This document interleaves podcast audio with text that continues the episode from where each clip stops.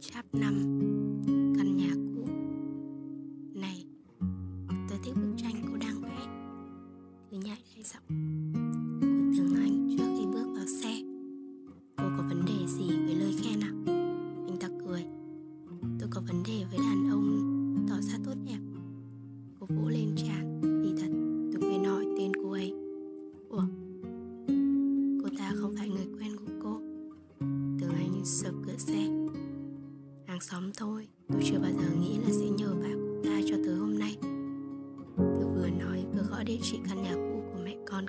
điện thoại. Cô lưỡng lự, Nhìn vào nó một chút trước khi dơ lên cho tường anh. Anh tới địa chỉ này giúp tôi. Cô quay ra cửa sổ, Nhìn những đám mây đen từ từ di chuyển trên bầu trời. Những tòa nhà cao tầng trôi vùn vụt qua những thanh trống cầu vượt. Đã lâu rồi cô không về đó và cũng không nghĩ tới việc về đó. Đến 90%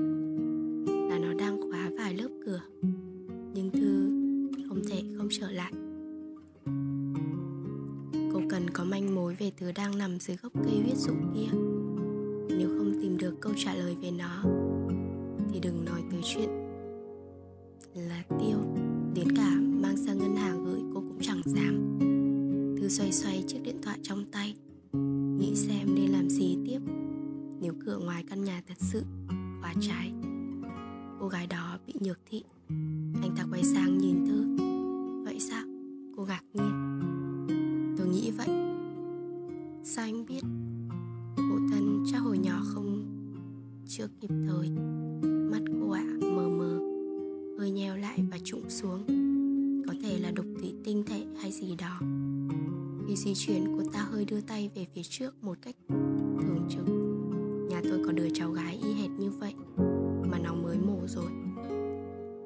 Không phải cái đó Cứ một là xong ra. Tôi cũng không dành lắm. Như cháu tôi thì có vẻ ok. Anh ta hơi liếc sang nhìn vào bản đồ trên điện thoại. Cũng có trường hợp là bẩm sinh Bị từ khi quá nhỏ, Không được phát hiện đủ sớm đến khi sắp mù rồi mới nhận ra. Lúc đó có thay thủy tinh thể cũng vẫn nhược thị. Hôm trước tôi vừa nghe bà chị tuyết giáo một hồi về mấy cái thông tin này. Sau khi con bà bị vậy. Ừ tôi hiểu rồi. Thư gật gù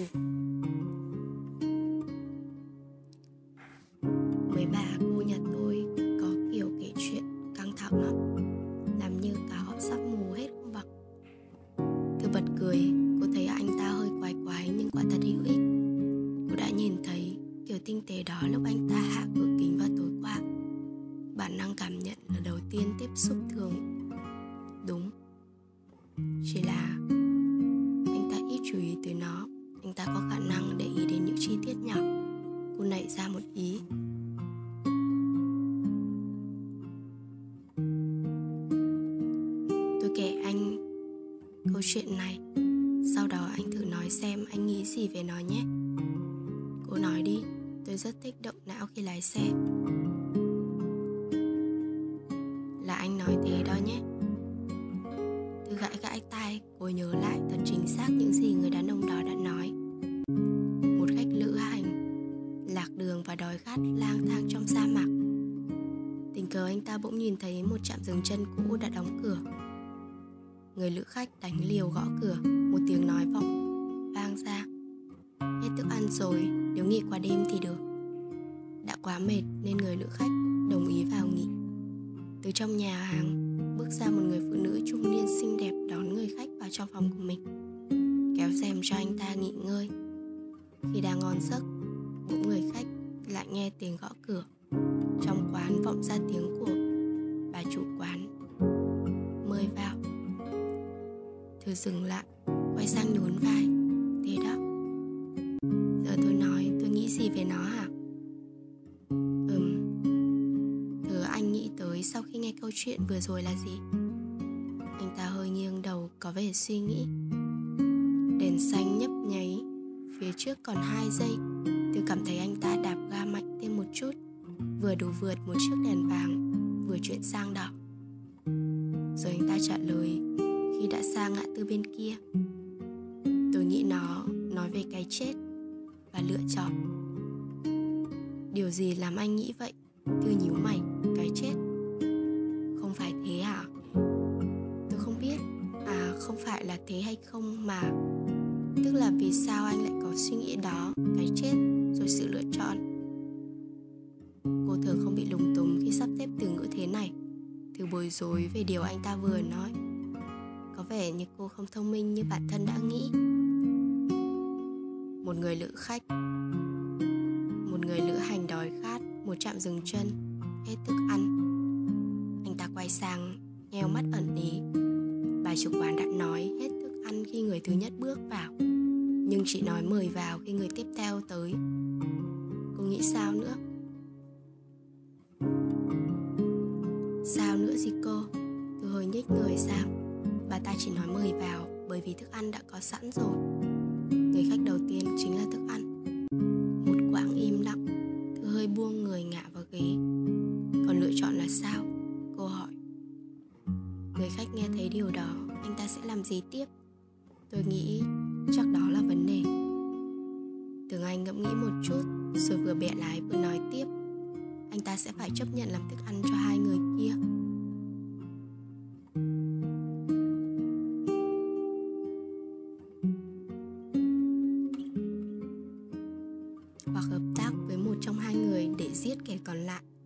Sống. Phải chọn.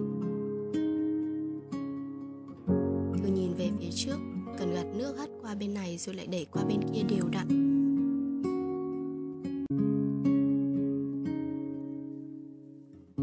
Anh ta để chế độ chậm, khiến cho dòng nước thi thoảng vẫn chảy ngang xuống kính xe.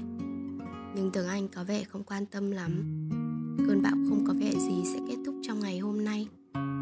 Chuyện này đêm qua rồi chuyện mẹ cô ngay sau đó. Cô lướt điện thoại. Lâm vẫn chưa trả lời tin nhắn. Thư hơi cắn môi, nghĩ một chút Rồi cô nói Khi tới chỗ kia anh có thể vào cùng tôi không? Tưởng Anh quay sang nhìn cô hơi nhấn mày lên ngạc nhiên. Đừng hiểu nhầm, không phải thế. Tôi mất chìa khóa chỗ đó. Mấy lần trước tôi đến cửa đều khóa ngoài.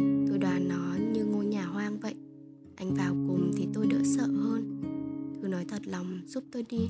Có thể cũng chẳng có gì ghê đâu. Tôi sẽ trả anh thêm. Không phải thế, mà là tôi không thể phá cửa giúp cô. Nếu đó là thứ cô đang định nhờ tôi tôi tự phá. Tôi trợn mắt. Anh chỉ cần vào cùng tôi. Cái chính là lâu, tôi cũng không về chỗ đó rồi. Có người đi cùng thì tốt hơn. Thư dịu giọng hơn ở câu cuối. Quay sang cửa sổ anh ta liếc nhìn cô. Nhà cô hả nhà mẹ tôi chả hiểu sao cô muốn nói thật. Điều đầu tiên về việc cất giấu chỗ vàng cô đã làm theo lời bà. Còn việc bà nói đừng về căn nhà kia nữa quả thật cô không làm nổi. Cô cần phải biết chuyện gì đã xảy ra. Đúng như tưởng tượng của thư, căn nhà nằm im lìm trong khu phố. Vắng với cánh cửa ngoài đã khóa chặt thư bấm chuông mấy lần một cách vô nghĩa. Cô lắc lắc chiếc khóa. Loại khóa to bản màu vàng phổ thông, Cổ dài. Hơi bạc màu một chút. Giờ cô phá sao? Anh ta đừng dựa vào xe, Dậm dậm chân lên phần vỉa hè đất, Đầy đất. Tôi không biết. Vậy mà cô nói như đúng rồi. Anh ta bật cười. Không phải cứ cầm búa đập vài cái là xong hả? Trông nó cũng xích. Anh không có cái nào trong xe hả? Đàn ông đàn an Trời, có ai mang búa theo trong xe? Và chuyện này thì liên quan gì tới giới tính chứ? Ai biết được tôi có phải các anh đâu. Bố cô có mang búa trong xe không? Một quãng im lặng ngớ ngẩn. Tôi không có bố. Tôi khoanh tay lại Nhìn thẳng vào người lái xe. Anh ta nhớn mày thở dài Rồi đi vòng lại phía sau Mở cốp xe. Lấy từ trong hộp dụng cụ ra một cái mỏ lết sáng bóng to bạc, dài vài chục phân. Trên thân bằng thép có chữ Grootman nhìn rất chắc chắn. Búa thì chịu rồi nhưng có cái này và xin lỗi tôi không cố ý. Thư gật đầu ai mà cố ý cái đó chứ. Anh ta tiến tới cửa Ngâm cái khóa một chút Trước khi vung chiếc mỏ lết lên cao Quay sang hỏi Thư Cô chắc chứ Thư gật đầu. Tôi đã định làm như thế này vài lần rồi. Anh ta đập một cái thật mạnh. Nó bật tung lên Nhưng vẫn trở lại vị trí cũ nguyên vẹn. Anh ta đập thêm 4, 5 cái nữa vào cạnh khóa. Chiếc khóa tóe lửa mấy lần Nhưng vẫn y nguyên. Nó hơi mẹ một chút Nhưng vẫn trơ trơ ở đó. Mấy hạng khóa của khóa quả đã không đùa. Khi quảng cáo rằng khóa của họ có chút an toàn sắt thì không? Phần nối giữa hai khúc tròn để móc chiếc khóa với phần cánh cửa.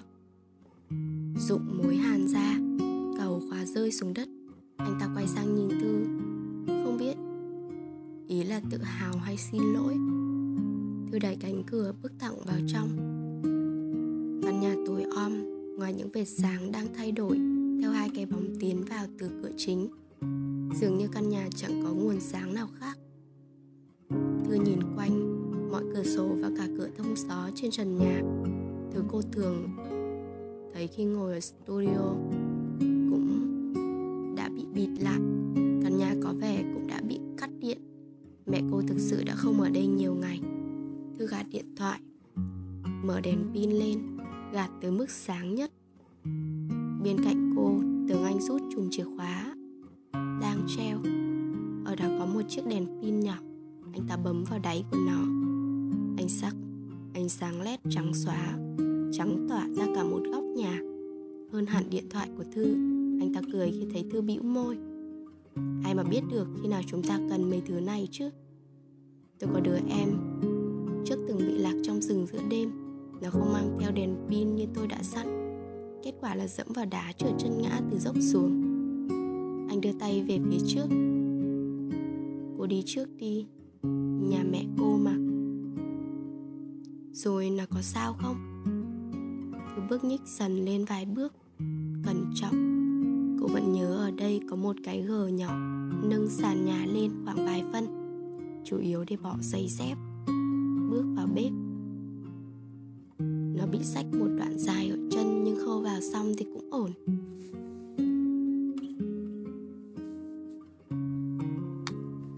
Vừa dứt lợ, vừa dứt câu anh ta đạp phải một cái ghế gỗ nhọn. Người gọn gàng nhỉ? Những ngăn kéo mở tung tủ lạnh cũng vậy. Các thùng xốp hộp các tông vứt la liệt quanh bếp, những vật dụng trong bếp đều còn nguyên không bị xáo động. Thư đưa tay đẩy những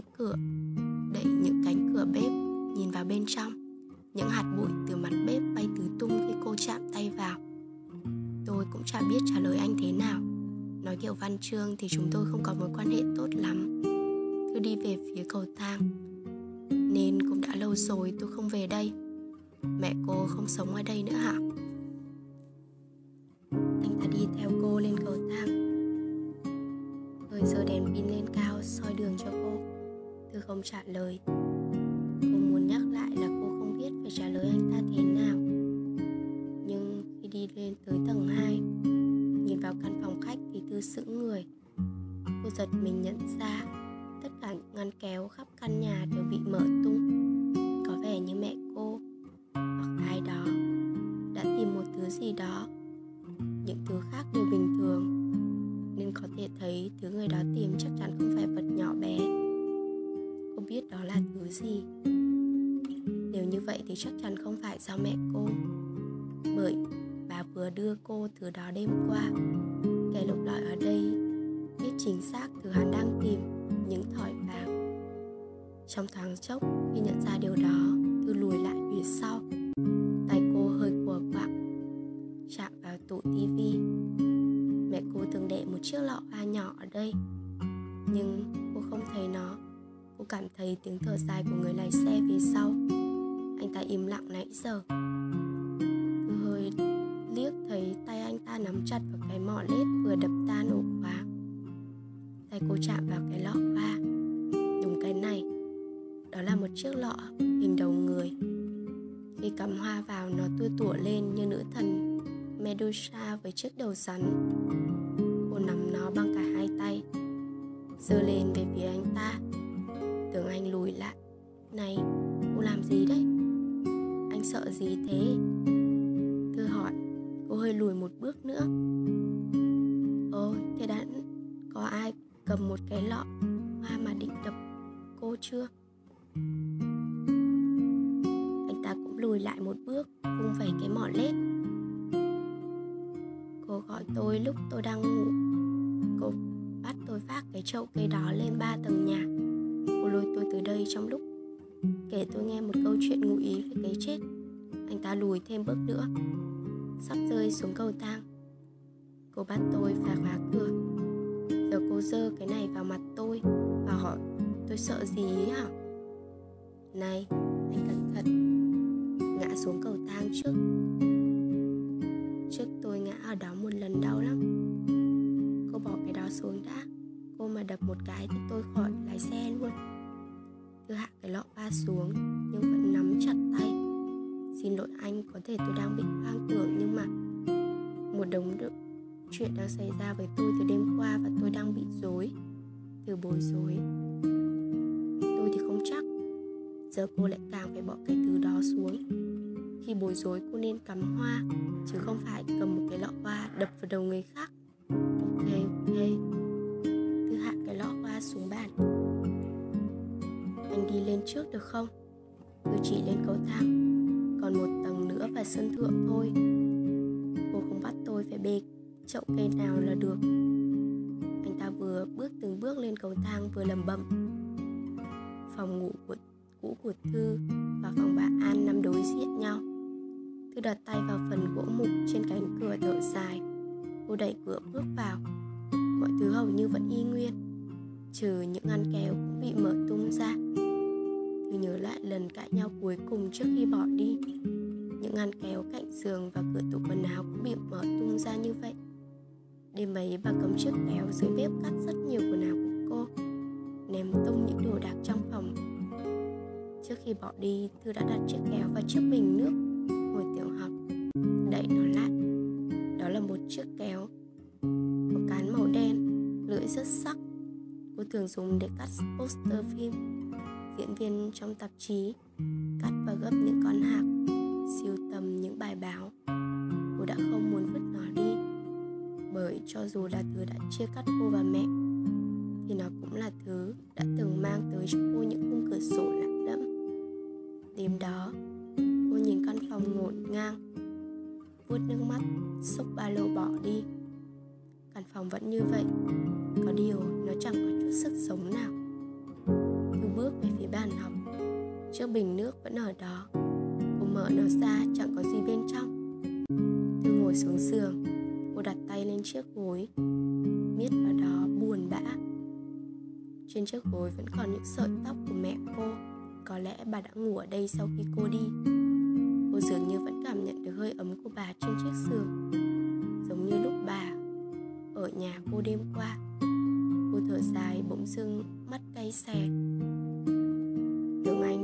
cửa im lặng nhìn Thư thông cảm Anh muốn nói gì đó đập tan cảm giác yên lặng. Như một người lái xe không muốn hành khách của mình phải buồn. Hồi nhỏ cô ở đây hả? Ừ, tôi có một tuổi thơ không bình thường. Thấy hơi ngại vì câu nói của mình. Thư cố cười rồi cô thấy đau nhói lên một cái trong ngực.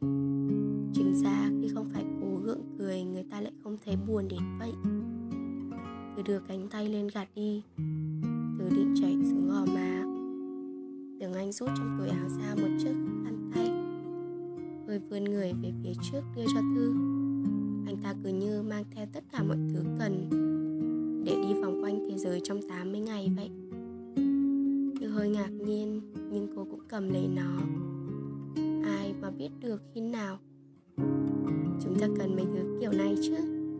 Nói nốt câu anh ta vừa nói lúc nãy. Tường Anh mỉm cười, gật đầu. Không hiểu sao từ lúc anh chạy Cùng mạch suy nghĩ với cô trong một thoáng của đêm hôm trước. Cô đã thấy việc này dần trở nên bình thường. Tôi thấy chỗ này cũng tốt đấy chứ. Thường anh nhìn quanh Nhưng mối quan hệ giữa tôi và bà không tốt lắm. Tôi thà ở một mình như bây giờ Còn hơn ở với bà. Thư đứng dậy Nói thật đứa con tử tế gì? Thư bước ngang qua anh ta, Đi sang phòng của mẹ cô. Tưởng anh im lặng, Đứng luôn ở chỗ, giữa hai căn phòng. Chỉ xoay chiếc đèn pin theo hướng đi của cô sang phòng đối diện. Anh ta dường như muốn tôn trọng sự riêng tư của Thư Thư bước vào căn phòng, Những ngăn kéo trong phòng này cũng bị mở toang. Mọi thứ trông khá bình thường, Nhưng nó tối mò Cửa sổ cũng đã bị bịt. Bằng những quần áo, khăn tắm và đủ thứ dán. Cuốn lấy nhau chằng chịt. Những thanh gỗ lớn được đóng đinh thẳng lên khung cửa một cách cầu thả. Cô hơi khịt khịt mũi Có thứ gì đó không ổn. Cô đưa điện thoại lên soi Cô bước thêm vài bước về phía phòng tắm riêng Trong phòng ngủ. Cô bước vào đó.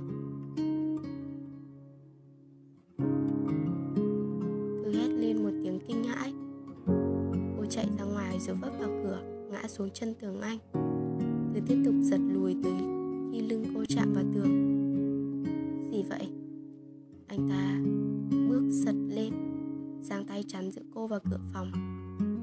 Tay anh ta vung cái mỏ lết, Phía trước không có gì. Thì vẫn tiếp tục hét lên kinh hoàng, Anh ta rơi đèn pin lên, Tiến vào căn phòng, Bước vào nhà tắm. Nằm ngay ngắn trong bồn tắm Trên tấm rèm trắng ngà. Là một cái xác. Ông ta cởi trần. Phần cổ vai gáy cánh tay và ngực đầy những vết đâm. Đầu ông ta như đang trồi lên. Từ bồn tắm đỏ thẫm. Chiếc bụng to căng lên dưới chiếc thắt lưng, bản to sáng loáng Căn phòng tanh mùi máu. Dưới ánh sáng từ chiếc đèn người đàn ông hiện lên đã bị sách Nát be bét máu. Trừ đôi mắt vẫn trợn trừng, Nguyên vẹn sự sợ hãi tột cùng.